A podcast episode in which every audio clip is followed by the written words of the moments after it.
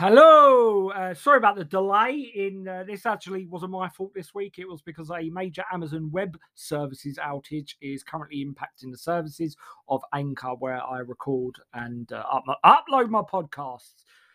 And uh, apparently they're monitoring the situation. Blah blah blah, trying to get it all working tippity top again. Um, yeah, this week I'll talk about a few different things. Uh, I'm going to talk about. So I remember. So I remember uh, just a, a, reminiscence, a quick reminiscence to start off the show with to, to satiate your appetite, um, wet, whet your palate. Uh, first of all, rate review, five star reviews only, four stars maybe, three you're pushing it, son. Nice things, right? Nice things. Just write the words nice things. Just those two words in your review. And if you um, also pre-order a copy of I'll Die After Bingo. A couple of e copies have been sent out to television people, and the feedback has been positively lukewarm. No, it's not. It's been fizzing, mate. Fucking fizzing. Uh, it's percolating. So, yeah, get on board that train because it's leaving the station and going to one more station. Uh, just a few stations along, maybe. That's probably about as far as it's going to go. Um, I mean, it's certainly not going to be like a six hour, seven hour journey. It's going to be a short one. The only reason you go really two stations along from your own home is because, I mean, you could walk that, but all the pharmacists in your proximity have stopped serving you. You think you think you're tough guy getting banned from pubs? Wait till you get banned from pharmacies, mate. It's the only reason I take this train. Two stops along. Uh, then I'm going through, uh, you know, uh, uh, withdrawals kicking in, and I need to get somewhere pretty quick because I like to walk. I am a big walker, and yeah, what was I talking about? I've completely. My bloody brain brains left the station. Um, Oh yeah, so I'll after bingo. Also found out yesterday some good news. Start off with the braggy stuff. I've actually recently had a, a, a separation with a, a, very close friend because uh, I am an asshole, uh, and so I said bragging comes from a place of insecurity. If you're you if you're using someone uh, as a, a launch pad, not launch pad, a, a springboard is that the right for for your own vanity, and you're constantly seeking affirmation or validation or whatever, um, and listing your you know like listing your fucking credentials. yeah, if you're bragging, basically, if you become a bragger, it's it is born. It, comes from a place of insecurity rather than a. Um, I think this person assumed that by telling me about myself, holding the mirror up to some of my worst traits, that it just wasn't going to impact me because my self belief is is uh, is ironclad, which is the total opposite of that. And I have got a tendency to brag, and I really this could be a teachable moment and a turning point. I have to stop that behavior because it is alienating and I only do it because so much of um, being in the comedy industry is is is being self made, self molded, and you know, built building up a uh, uh, building up a um, sort of informal curriculum vitae of the different things you've done. There a list of testimonials from broadsheet newspapers and gigs you regularly play or gigs you have played before and all things that just uh, help to legitimize you as an actor and say, you know, you're the real deal. You're not just a, a chancer. And it's that self promotion is toxic. But if you are going to do it, keep it confined to your professional relationships and not your personal. And that's the problem. And and and the two as well is like a commingling um, of, of those two, which I know I remember some people said I don't know if I necessarily I agree to an extent. So people said the the, the the, the strict lines between professional conduct and personal conduct are blurred in comedy because you're performing late nights. It's as so it's quite social uh, career in certain ways, and so you won't always treat your colleagues like colleagues. You'll treat like you know like friends or whatever. Um, and people said before that's where inappropriate conduct.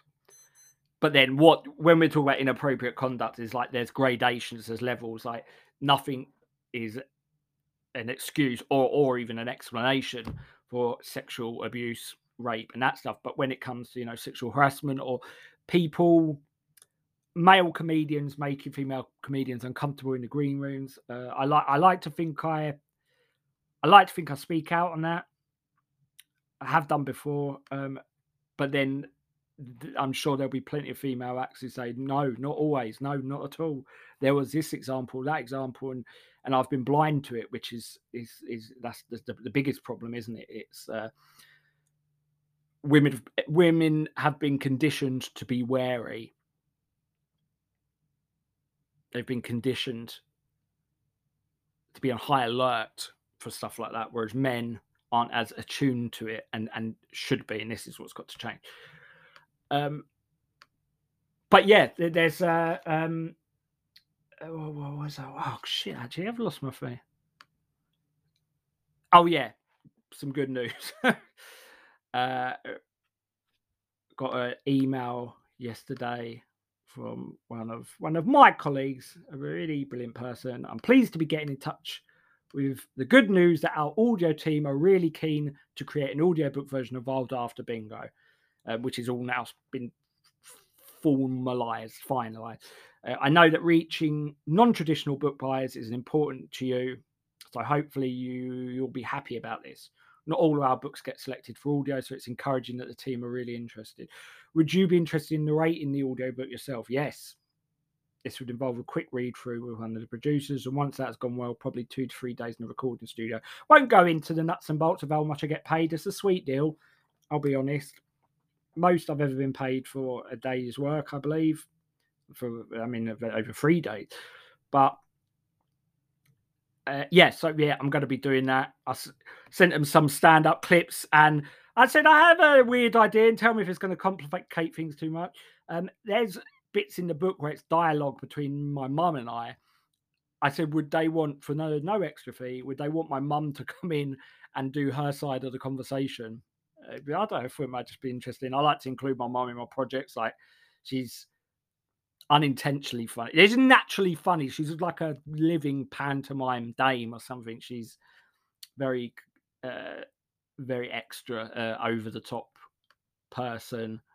Um, but yeah, she's just just a just funny person. That's who I talk about when I mean non-traditional readers, and that she's she's massively dyslexic and not, uh, you know, d- didn't go down the collegiate route.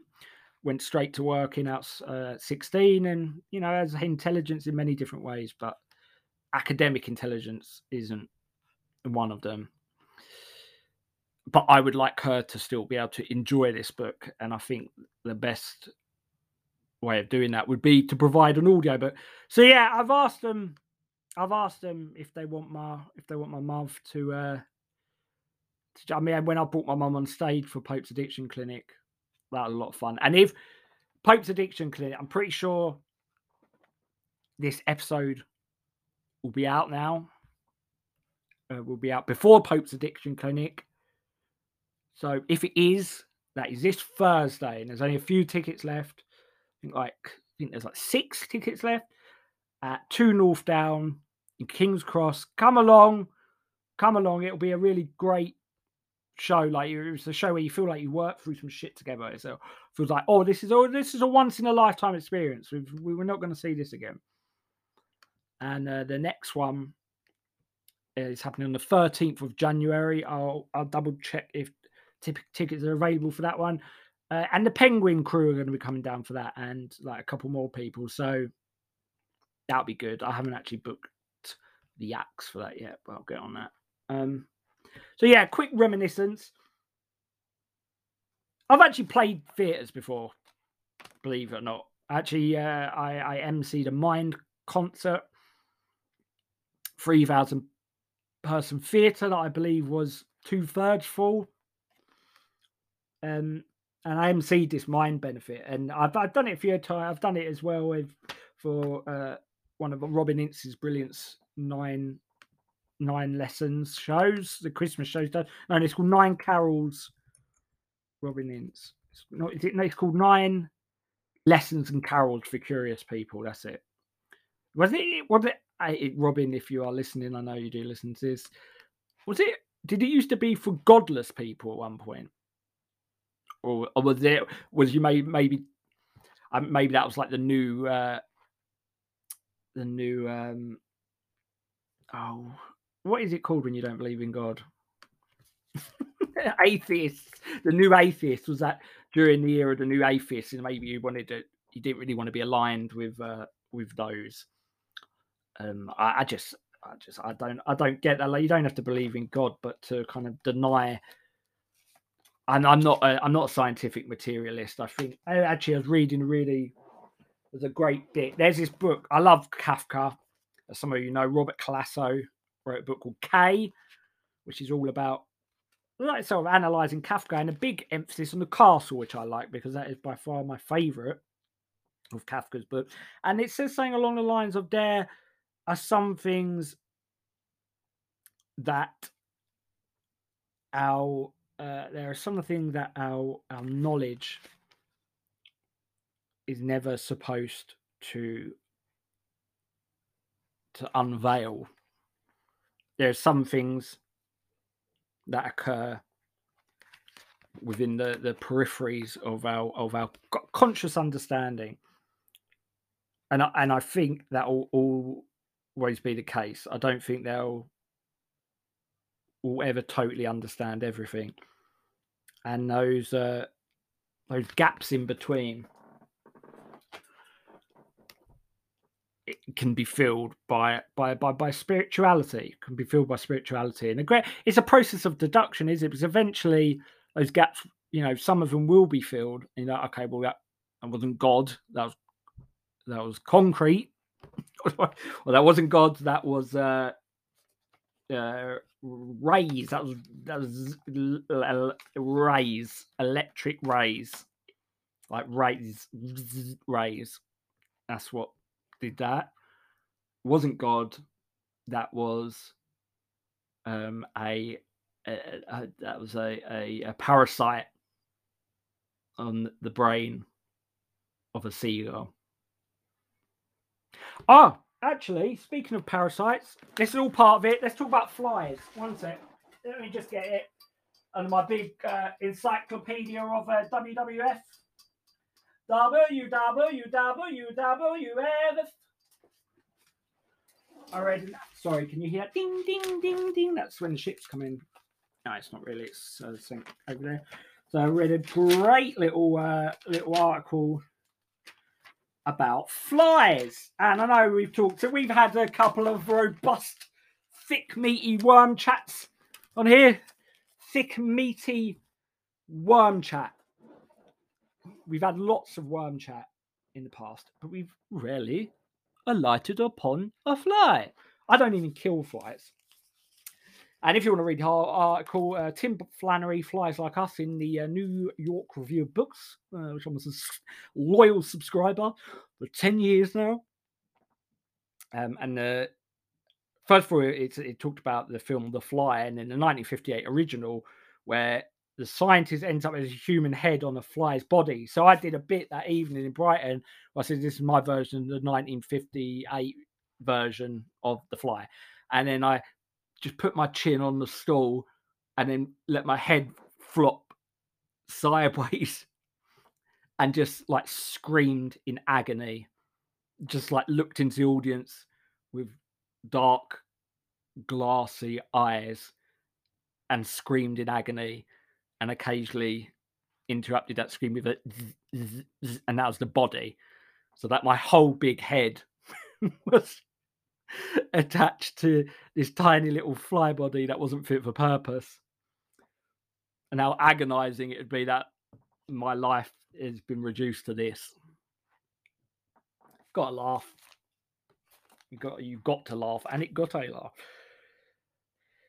But then some other uh, interesting tidbits. Uh, in G, I, I need, I can't do banging on about flies. I've got to come up with something more. Uh, David Attenborough, there you go. I've mentioned David Attenborough once. That's the only time I'm going to mention him. But this this whole show is going to be banging on about David Attenborough because of this reason. He likes flies. He likes all the animals. Oh, actually, David Attenborough did send a, uh, quite a rude note to my to my friend Geoff Rowe, who is the CEO of the brilliant Leicester Comedy Festival, and just a lovely guy he is. I think in 2012, like, they sent a thing uh, offering David Attenborough some space in the um, in the uh, the program because he lived in Leicester and Attenborough wrote quite a curt, sort of weird reply. So I wasn't aware of the Dave Comedy Awards. Don't even know what comedy is. Um, are there going to be any flyers there? If so, then count me in.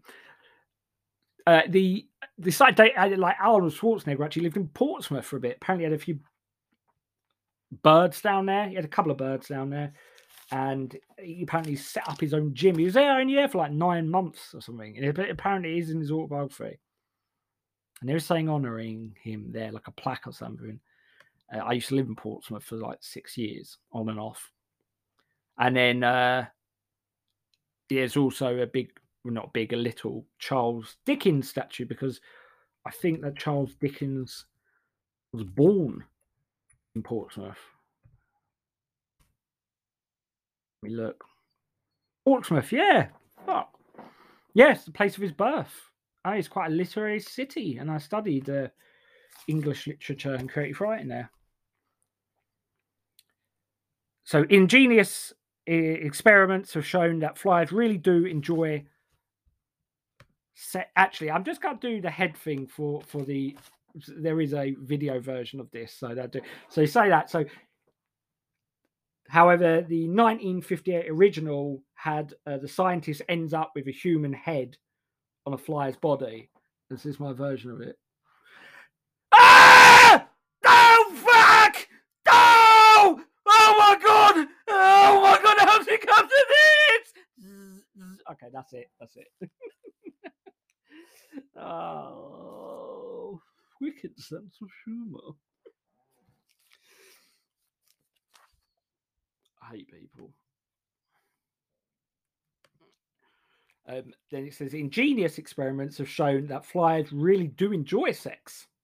In one male fruit fly, um, in one in one of the experiments, male fruit flies were paired with the female that were receptive to sex, while others would pair with females that rejected sexual advances.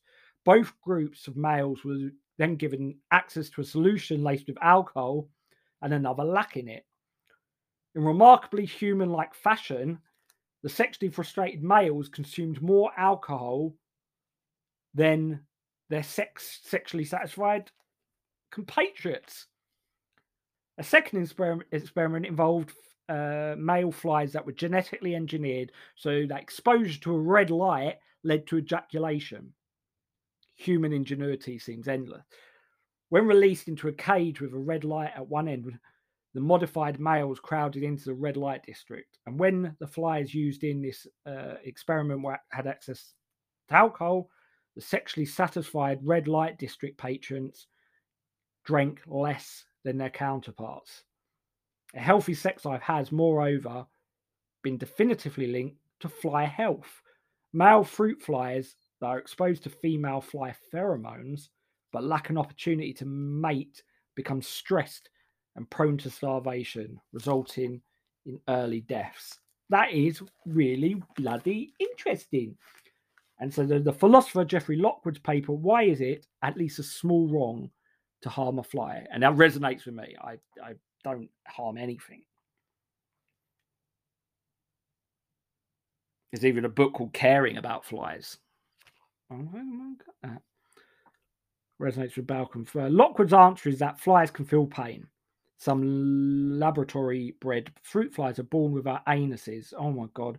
I, that, the agony really applies. Ah, motherfucking anus! Oh dear, how do I get poo through the eyes? I mean, uh, I need to squeeze the poo through the eyes. I've got no bumhole. Some laboratory bred flies are born without anuses. I was surprised at the empathetic response of a supervising entomologist when shown one such unfortunate creature. You'll have to kill it. It's an excruciating pain. Balcombe, whose earlier books also explored the inner lives of animals, can emphasize with the agony of a fly that is unable to shit. Oh, that'd be a good title for an Edinburgh. The agony of the fly who's unable to shit. I'm putting that in there. I'm putting that in the uh, in the old book. He thinks that flies are rather like us in that their tiny brains seem capable of experiencing states akin to not only pain but sexual frustration, joy, and perhaps many other feelings and emotions familiar to humans. This is why. This is why you don't tit about with animals. We haven't even begun to excavate the depths of their psyche. Isn't someone building a um, a computer simulation of like a scuttlefish or something of the electrical currents between every single neuron in their brain. So it'll be a completely artificial brain, but on on computer not on like Nintendo Switch, but like on some sort of computer that will be able to.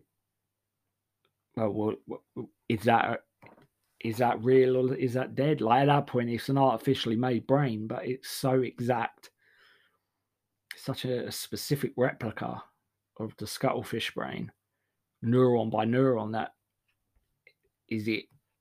Is it artificial? Has it got the capacity? To think on its own in all other questions about you know uh, robotics. And what's it called when they say it's the point where you cut where you're unable to tell it's called the singularity isn't it? The singularity. I'll just get into that quickly. Singularity. So technological singularity a bit nerdy at the moment. I read a lot of. Uh, I've been reading a lot of Chinese sci-fi and uh, and and just sci-fi in general, and I like the the hard science sci-fi where it, it gets into these concepts I sort of understand when I'm reading them, but I just can't retain the information. It's very annoying. The technological singularity is a hypothetical point in time at which technology, technological growth becomes uncontrollable and irreversible, resulting in unforeseeable changes to human civilization. We're already experiencing in in a in a in a way uh, where the you know the the iPhone has become a prosthesis. It's become an extension of ourselves, and this is why I broke my phone three weeks ago. I'm not getting it replaced. Still having to pay the bill every month, which is annoying. But it's oh, it's doing my it's doing wonders for my mental health. It's doing wonders for my mental. It means I have to draw a lot of these maps, um, which I can show you. Uh, oh, like. Can you see them on the board there? Yeah, for the people who they're well i'm pointing at a board full of like lovely colored maps that I, I, draw when i'm going to gigs.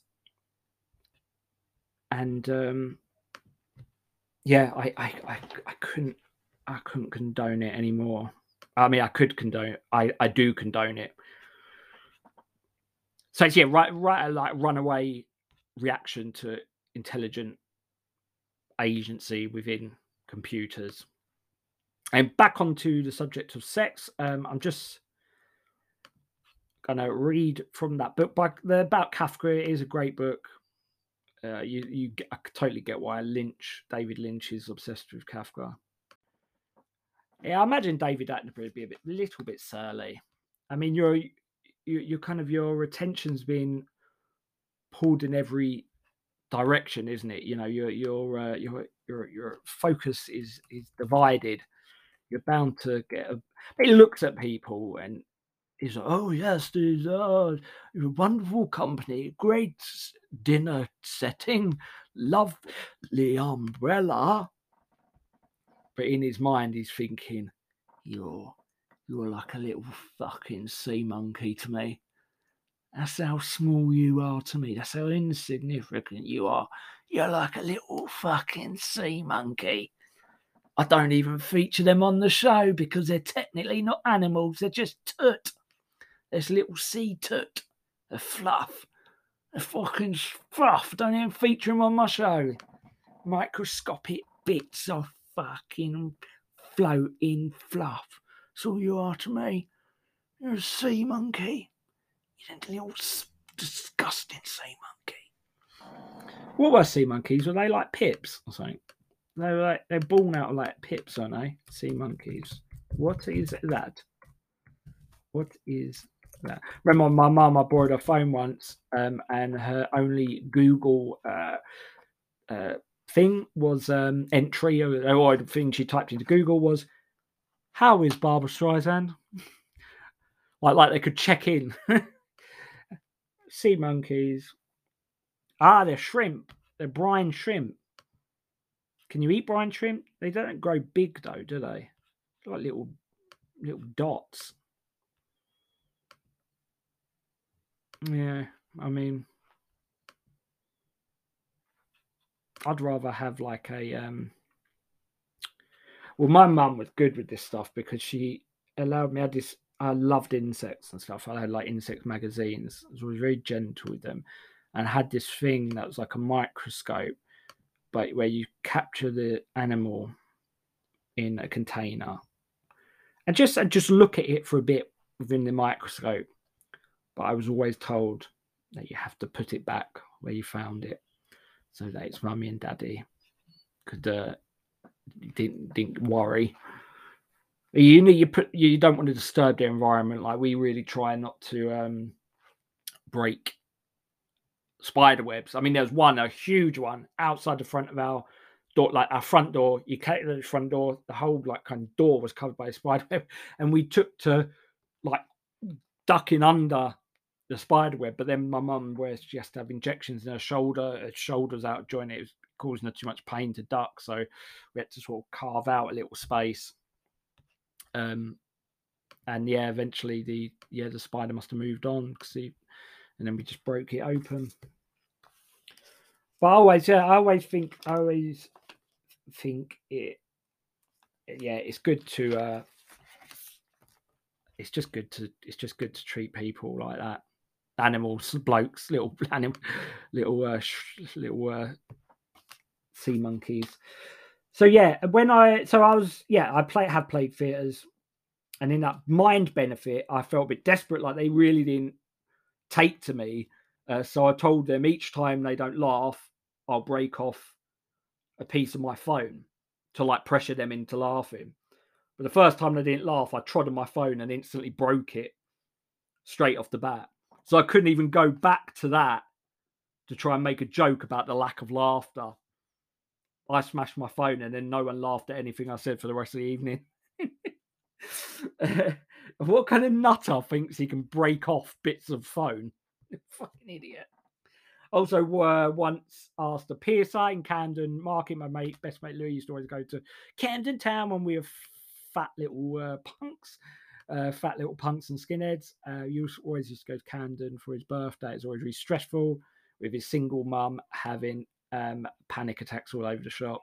Oh yeah, I, I am recording saying, right, stupid bitch.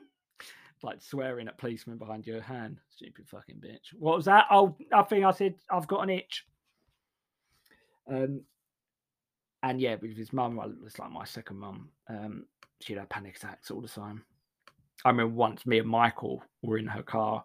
She was driving. We are going to pick them up she was very nervous driver. We were young kids. Like Michael was like 15, I was about 13.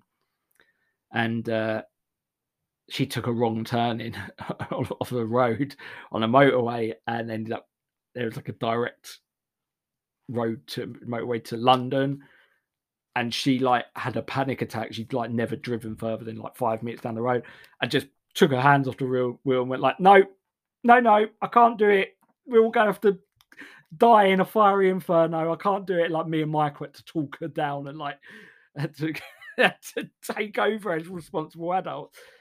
Terrifying. I mean, that makes her sound really. Uh, that makes her sound really irresponsible which she was in some ways, but she was a wonderful uh, mum and loved her kids dearly, and uh, just very like they just had a a real kind of hand to mouth like existence for a while. Like it was real like penury, counting pennies, um, like a different level of uh of of like poverty class kind of thing. Um, which I'm glad they're not living that life anymore. You know, they're, they're, they're still. I mean, they're still. They're, they're kind of. Uh, they're weird. Like they'll get when his nan ended up when his nan became older and was quite ill and had to look after her, she ended up selling her house and they all moved into this house in the seafront, like right right off the seafront at Southend. A beautiful, um, beautiful uh, destination. It's great. You literally go out, go out your door, looked right, there's the sea. And even though it's like the biggest house they've ever had, they've always lived in bungalows or caravans. They lived in a caravan in their nanny Shirley's garden for a little while, for quite I know for quite a while, like a few years. Um, they all still, eh, eh, they all still just made use of like one room. Like everything was still squeezed into a tiny little corner, while the rest of the house was unoccupied and empty. Had all these empty rooms they're always uh, like little Sylvanian family, and they always squish themselves into little tight into nooks. So they never really need a big house because they're um Tracy isn't she isn't used used to it. She doesn't know how to utilize the space, and she doesn't want the the maintenance of of having to to keep that kind of house uh, tidy. So we went to used to go to Camden Market, and um, I didn't have piercings or anything. Louis had loads, and I asked the piercer to pierce my copy of the uh, the Metro newspaper because I thought it'd be weird and funny. But he told me to stop wasting his time and really shouted it. That was unnecessary. I, that was the thing with uh, the love of animals I've got from my mum and dad, but I've, I've got from Tracy as well. Like she was obsessive with them. I think she loved animals more than she loved people. That's Louise's mum and my second mum, basically. I loved a bit. Um, but yeah, so they, they'd be in a weird situation where they'd take in every waif and stray, including human other human beings. And you know, at one point, like they didn't have enough to get fucking bread or whatever, but they had like 30 animals on the go. Uh, and which they eventually, you know, they, they got to a point where they realized they can't care adequately. She thought she was doing the right thing for bringing them in, but um, I didn't, didn't think about it like rationally. Realized, yeah, you can't um, can't give these animals the life they need. But heart was in the right place.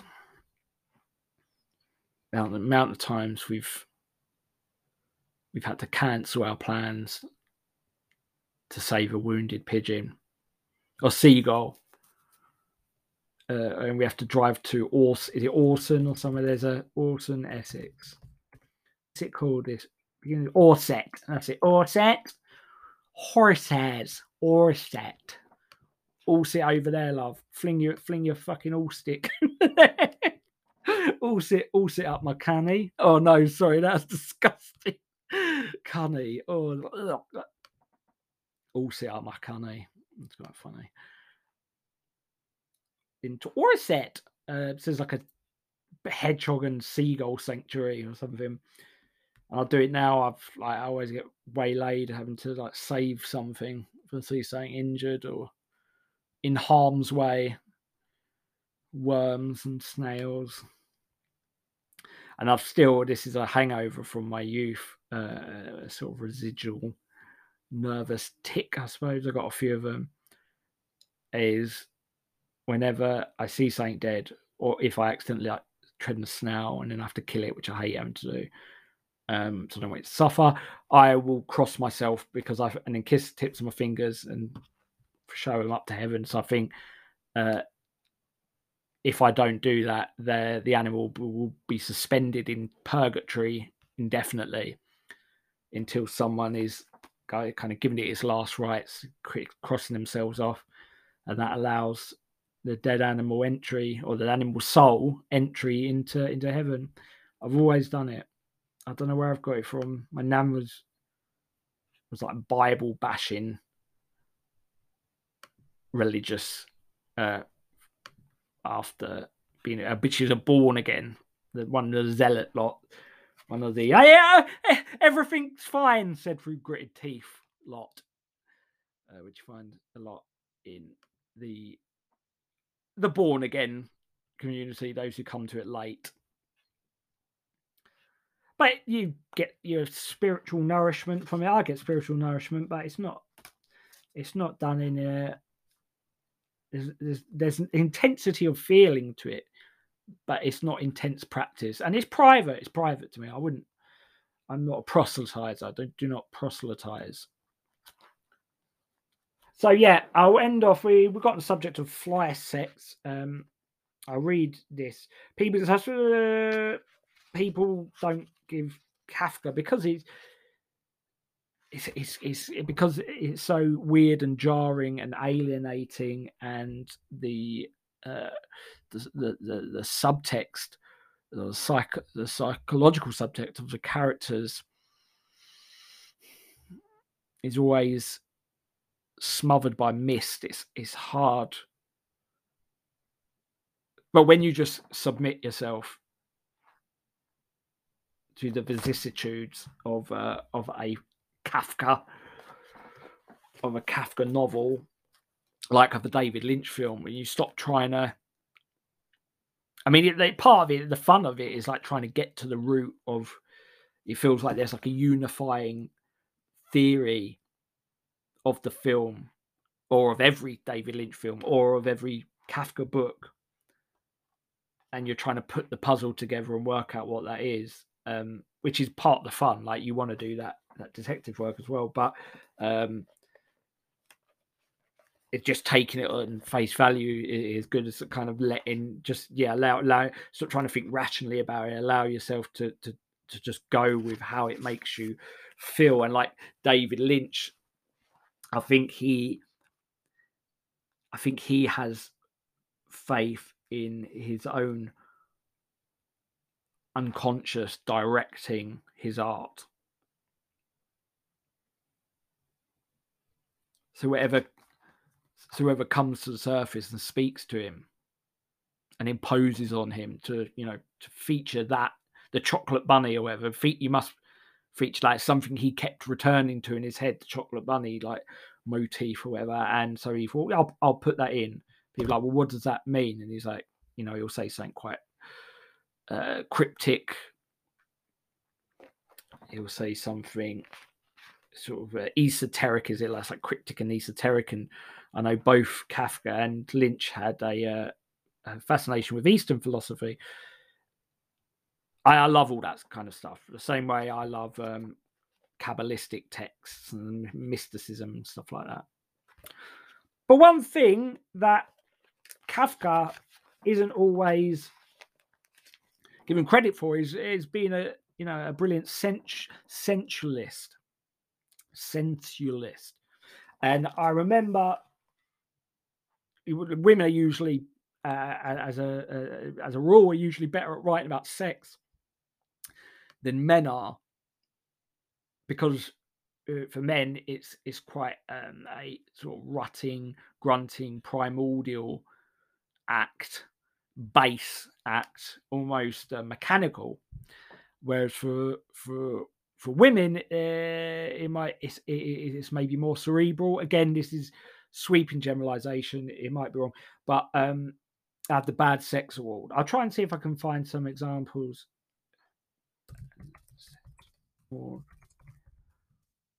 of bad sex. So they have the bad sex award, usually run by by men, uh, but usually won by men. Um,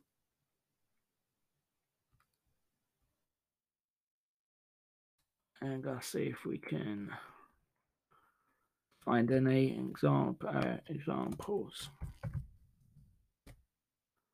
Oh, let, let, so the long listed passages for bad sex awards. This is if you so Updike. Updike is is kind of the king of, of bad of bad sex. Um, a flock of crows, six or eight, raucously rasping at one another, thrashed into the top of an oak tree on the edge of a square of sky. The heavenly invasion made his heart race. He looked down at his prick. First of all, prick, not very erotic term. I, I don't like when people use euphemism. I hate euphemism. Uh, euphemistic language is feels like in, in infantile language like, well, I can't talk about it directly, so I'm going to have to talk around it. His his his stood a stood a stood with pride, or you know, the, the ballast of his whatever, silently begging it not to be distracted. His mind thought skidding into the crows in the woods, babies and Phyllis, and his prick stared at him with its one eye clouded by a single pure drop of uh, a, a, a drop of pure seminal yearning. Ugh, seminal yearning it's like a scientific, isn't it? Sort of sterile scientific language with with sensual language. Yearning is sensual. Yearning is erotic. Seminal, like seminal fluid. Um, he felt suspended at the top of an arc. Faye leaned back on the blanket, arrayed her legs in an M, an M of receptivity, and he knelt between them like the most abject and craven supplicant who ever exposed his bare ass the eyes of the bunch of crows.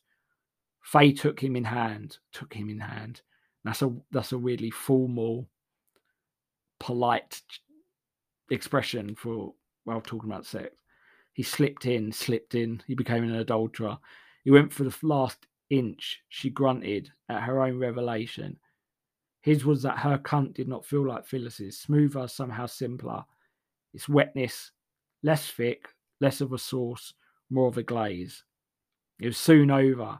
He could not help himself. He was excited, proud, nervous. But yeah, I you can see how that's bad. And someone um, gave an example of a good sex rant. I think it was a woman, uh, and about the, the, there was there was a, a woman gently fingering the hole in her tights, uh, which is anticipatory, isn't it? And that that's a sort of yearning that that that build up to sex rather than the actual act of like two jutting squodging bodies. Good, good sex writing good sex writing. Um 50 I know there's this scene. Unfortunately, it's in a you know the, the, in the book Lolita about he says. It's it's not it's it's more romantic. He says uh,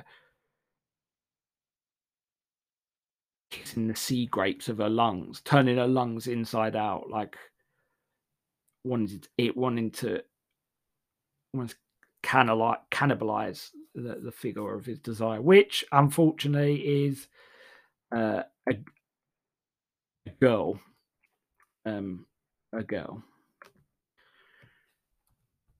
Here's an example of good sex writing. This is Bad Behavior by Mary Gaitskill. Last time I made a typing error and the lawyer summoned me to his office, two unusual things occurred. The first was that after he finished spanking me, he told me to pull up my skirt. Fear hooked my stomach and pulled it towards my chest. I turned my head and tried to look at him. You're not worried that I'm going to rape you, are you? He said. Don't. I'm not interested in that. Not in the least. Pull up your skirt. I turned my head away from him. I thought, I don't have to do this. I can stop right now. I can straighten up and walk out. But I didn't. I pulled up my skirt. Pulled down your pantyhose and underwear. A finger of nausea poked my stomach. I told you I'm not going to fuck you. Do what I say. The skin on my face and throat was hot, but my fingertips were cold on my legs. I actually felt uncomfortable. Uh, as I pulled down my underwear and pantyhose, the letter before me and distorted beyond recognition. Thought I might faint or vomit, but I didn't. I was held up by feeling or dizzying suspension. So yeah, suspension, anticipation, like the one I have in dreams where I can fly, but only if I get some weird into some weird position. At first, he didn't seem to be doing anything. Then I became aware of a small frenzy of expended energy behind him. Had an impression of a vicious little animal frantically burrowing dirt with its tiny claws and teeth. My hips were sprayed with hot, sticky muck. Go clean yourself off, he said, and do that letter again. Oh, so this must be the book that the secretary's based on, maybe. I stood slowly and felt my skin fall over the sticky gunk. He briskly swung open the door and I left the room, and not even pulling up my pantyhose and underwear, since I was going to use the bathroom anyway. He closed the door behind me, and the second unusual thing occurred. Susan, imagine my voice. My voice is so ill suited to um is so ill suited to uh to to to uh narrating sex books. But here's a yeah. So here's but but but but Kafka is um he's not always given the credit for that. And here's a, a scene that I thought was, I mean, it, it I mean, it, it things happened within me while reading this.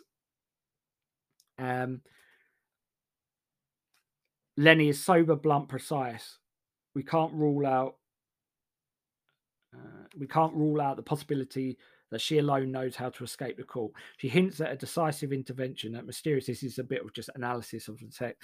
Uh, mysterious undercurrents between bouts of frivolity and flirtation. They include the game in which she reveals a physical defect, the webbing between the middle and ring fingers of her right hand. Well, what a what a pretty claw, Joseph K says, quickly placing a gallant kiss on that prank of nature. It's not. It's. It's. I don't know. It's kind of. It's kind of nice to kiss what someone assumes is a defect or is off-putting. It, it's it's just a, your way of saying it's it's not. Um, I'll snog your web. I'll fucking snog. I'll snog your little web. We could use it as a wallet. keep keep my change in there. So you close the two fingers together, that's like the top of the purse, and the web is like the pouch for your your money. And when you need uh, some change, you just get, get your little get your little claw out. you open up the top of her two fingers and dig into the web for your change. Um, you don't say that after you've kissed it. Don't make that observation. It's the first kiss between them, and in that moment, a pact is sealed between Joseph K and a nature that hasn't yet entirely emerged from the waters. It's then that Leni takes his hand in her hands and kisses and bites his neck. Um, in her hands and kisses and bites his neck and even his hair. I love that bit where it's uh, such a uh, urgent, frantic sexuality that you, you do weird things to the other person's body, like bite their hair. Uh, there's same thing when I've been asked, I've actually put this in the book when I got asked by someone to do sub dom sex chat, which at that time was new to me. I didn't really know what the the the, the tone of I was I was I didn't I hadn't had any practice, um, so I just sent a text saying, uh, "I I want to swallow your boobs." Just got a text saying, "Yeah, maybe this isn't for you." Um, so yeah, so eh, that's what I like. Bites her hair. Meanwhile, hurriedly, mouth open, she climbs hurriedly. She climbs with her knees onto his belly, giving off as she does an exciting, bitter, peppery odor. Odor. Then the two tangled. I mean, smell is an important part, isn't it? And it isn't always nice smelling. It just smells earthy and raw. But I mean, bodies stink. I don't know why we're we're being positive about bodies. They don't fucking reek, uh, which can be good during sex. Not reek as in like you don't want to smell like that someone shat themselves or anything, but you know, a bit of sweat and stuff. Then the two tangled bodies slide onto the carpet, a primordial swamp glazed with moonlight. Here are my, my keys. Come wherever, wherever, you, whenever you like. Are Leni's last words, punctuated by stray kiss. With pure erotic intensity, libertine literature offers little to rival this scene, steeped in that peppery odor. But if I thought peppery, there's oh, that's a weird way of describing it. But I thought, is it that kind of like you know when someone gets a slightly bo kind of uh, curry smell when they're they're sweating too much? That that that's what he means by peppery, and that during sex is a um, it's a good smell. It's a good smell. It's uh, you know you, you all the things in sex the things that you'd find a little bit off-putting and disgusting. You you know they they they they, they, they turn you on in sex. It's like spitting. Not to be too graphic about it. Uh, all done with um, with what do they call it? Rolling consent, of course. But uh and yeah, like her the fact that she climbs with her knees onto his belly. And it's it's like a it's a weird it's a weird sort of gesture, isn't it? It's like cause it's like when you start doing things that aren't like you start bending each other into shapes that aren't or doing things to your body that aren't really rational because you're so um consumed by by by sexual desire and you kind of want to i said like you want to rinse them out into a pint glass and drink it. That's what i've how i've described it for that sexual desire. Or squeeze all their sort of i like curves I like big boobs big bum and stuff. Just squeeze it all together and rinse out into a pint glass and consume them. Yeah weird uh i don't really talk about it much my Michael said he once thought of me as someone who's quite he's asexual, and I said oh, I think I went through stages of having um, very very kind of uh, fraught fraught set. Like I I felt very pressured into to having sex, and I and my sexual desire kind of switched off because I was a drug. Uh, you know, I was using drugs at the time. Unfortunately, it dampens your libido and uh, yeah, I won't, won't go too much into it, but that that, that gave me sort of um, uh, uh, I had a, yeah, I had I, I had I had um,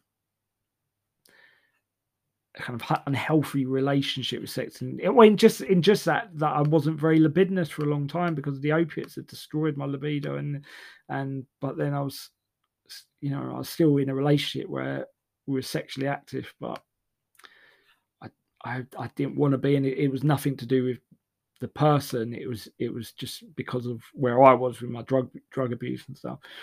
Anyway, um, yeah, it's been a longer one. I hope this one I've I've yeah I feel, I feel like I've actually really enjoyed it and like just chatting with you a lot this week. Um, so I hope you enjoy listening to it as much as I enjoyed recording it. So thank you, loved you all. I'll die after bingo and Pope's Addiction Clinic tomorrow Thursday.